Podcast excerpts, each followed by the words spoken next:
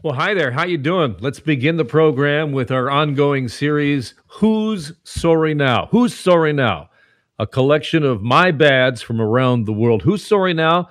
Reverend Andres Arango of the St. Gregory Catholic Church in Phoenix. He's sorry now. Why is he sorry?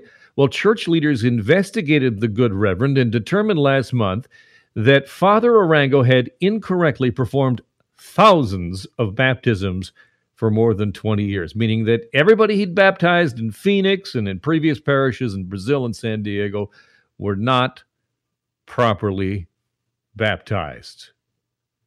The now former Reverend, he's resigned, putting out a statement, quote, I deeply regret my error. What was it? What was it that he did incorrectly? He said, quote, we baptize, unquote, that's not correct. The Vatican says you got to say, I baptize. The Vatican doesn't screw around with this sort of stuff. And so all of those baptized, those baptisms invalid. That is who is sorry now. Coming up on the program, relief and closure for the family of Candace Fitzpatrick. Her remains found 15, or 14 years after she was last seen. Now, her murderer is in jail for killing her and for killing another young woman, Adam Strong, providing the information from jail on where the remains were to be found. So, what did he get in return? What police are saying to that question coming up. The travel rules are changing. Those PCR tests no longer required. The Canadian Airports Council will join me with reaction to the announcement from the health minister and also what the council is asking for the government to do now. Our man on the left coast, Richard Zussman, geographically speaking. Richard Zussman will join me. BC bucking the trend, keeping vax passports. Why is BC doing that when so many other provinces are saying it's done, it's gone, it's over? And remembering the great PJ O'Rourke coming up. But let's get to it, shall we? Our top story. From Ottawa Police this morning notices that you will be arrested if you continue to block streets. Alex Boutilier is our senior national online journalist at Global News is in Ottawa. Uh, welcome back to the program. What's happening on the streets right now? Well, a lot. Uh, things seem to be moving fairly quickly. Uh, as you noted off the top there, police giving out, uh, you know, notices to those still occupying downtown Ottawa in no uncertain terms that what they're doing is illegal and they could face um, fines uh, and court proceedings if they choose to stay. We have some reports of some trucks leaving voluntarily, um, while other reports uh, around the city seem to suggest that there are tow trucks involved in, in taking some vehicles out. We haven't gotten any indication that there's been a real push um, by police uh, to actually clear it out just yet, but certainly things seem to be moving um, fairly quickly. Right now, we're waiting on a briefing from uh, Marco Mendicino, Bill Blair, and Omar Alghabra, uh, three of the, the central liberal ministers uh, involved in invoking the Emergencies Act and what that all means. So they're they're due to speak at 1 p.m. And we're in a second tech briefing about what the Emergencies Act actually means right now in terms of um, financial institutions providing uh, or or um, you know helping fundraise uh, money for the convoy protests. So lots of moving parts on this this story, and uh, it's all developing fairly quickly. Okay, Alex, I, I really want to dig into that because that, that that is something that I'm very much interested. The uh, Financial Transactions and Reports Analysis Analysis Center of Canada, or FINTRAC, We're all learning uh, new acronyms day by day over this uh, crisis. Um, so initially the government says all of this stuff goes into effect immediately when it was initially announced by the prime minister and the deputy prime minister. We didn't get any details on it. Then last night they hold did they hold they held a tech briefing last night and still had not published the details on it. But now we have them. We actually have the the language.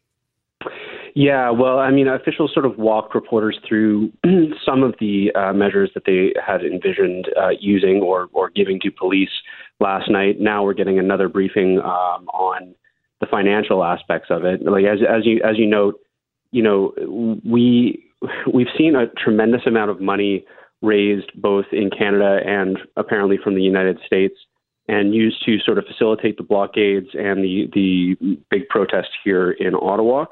So what the Emergency Act provisions appear to do is to require you know, crowdfunding uh, platforms like GoFundMe to register with FINTRAC. And what that means is they would have to they would have a duty to report suspicious transactions or or large transactions coming across the border. Uh, you know, Chrystia Freeland, deputy prime minister, but a former journalist, uh, noted that it's all about following the money uh, in terms of infor- in, in terms of uh, you know tracking where the support is coming from and and whether it's being done legally. Uh, but again, the details are, are there are a lot of details, and it's difficult to sift through. But that's the sort of top line headline: is that these companies cannot uh, just provide funds to people without, you know, uh, adhering to the same sort of rules that Canadian banks have had to adhere to when it comes to cross-border uh, money transactions. I think the concern here is when you when you try and peer through what the legislation allows the government to do, banks will temporarily be able to freeze personal and business accounts suspected of being used to further the blockades. They don't need a court order. They're not going to get sued for doing so. Yeah, I, I, I'm just. I'm, is that the correct read on this? I mean, I, I think that a lot of Canadians are going to look at that and go, "Well, holy smokes! Like they could just come in and just freeze all my assets because maybe you know maybe I'm on that list that has been hacked. Of you know maybe I got a hundred bucks to go send go." Yeah. So, in speaking to uh, some experts on on Canada's sort of anti money laundering and, and and terrorism financing rules it seems unlikely that individual donors are going to have, you know, uh, their accounts frozen, you know, for donating 50 bucks. If you're living in Lloydminster and you donated 25 bucks to the convoy before all this started, um, I don't think you're in any danger of immediately having your assets seized. I think this was more to give banks and fin- financial institutions generally the ability to, uh, you know, freeze the assets of some of the core organizers who are facilitating handing out cash to to truck drivers, for instance, or you know other protesters. So I, I while you're quite right in pointing out that the application of the law could be extremely broad, right? It's the Emergencies Act. It's the limit of federal power in Canada. Um, I, I don't think, practically speaking, banks are going to be interested in tracking down every single donor who chipped in some money before maybe even realizing some of the elements that were involved in the convoy. Um, the other sort of point that has been raised with me from federal sources over the last number of days is, you know, this is as much to deal with the existing blockades and the existing protests that, you know, have been obviously very difficult for the local police of jurisdiction to to clear out on their own. Um, but it's also about, you know, if a situation like we saw at the Ambassador Bridge pops up again, right? The federal government does not want another situation where a main trade corridor is blockaded for multiple days, you know, even north of a week. Um, obviously, the Americans got very twitchy about that because, you know, th- that affects their economy in a big way as, as well as the Canadian economy, obviously. So I don't think the federal government wants to be in a situation where they have to spend another five days sort of arguing about whose jurisdiction it is and, and what resources they need to give. Uh, I think you'll see, you know, federal authorities move in quite a bit quicker than that. Okay, and, and, just kind of peering through what I'm seeing popping up on, on Twitter. So this is 30 days, is that correct? Uh, the, in terms of the financial authority, just 30 days, or if the act is uh, revoked earlier, is that my understanding?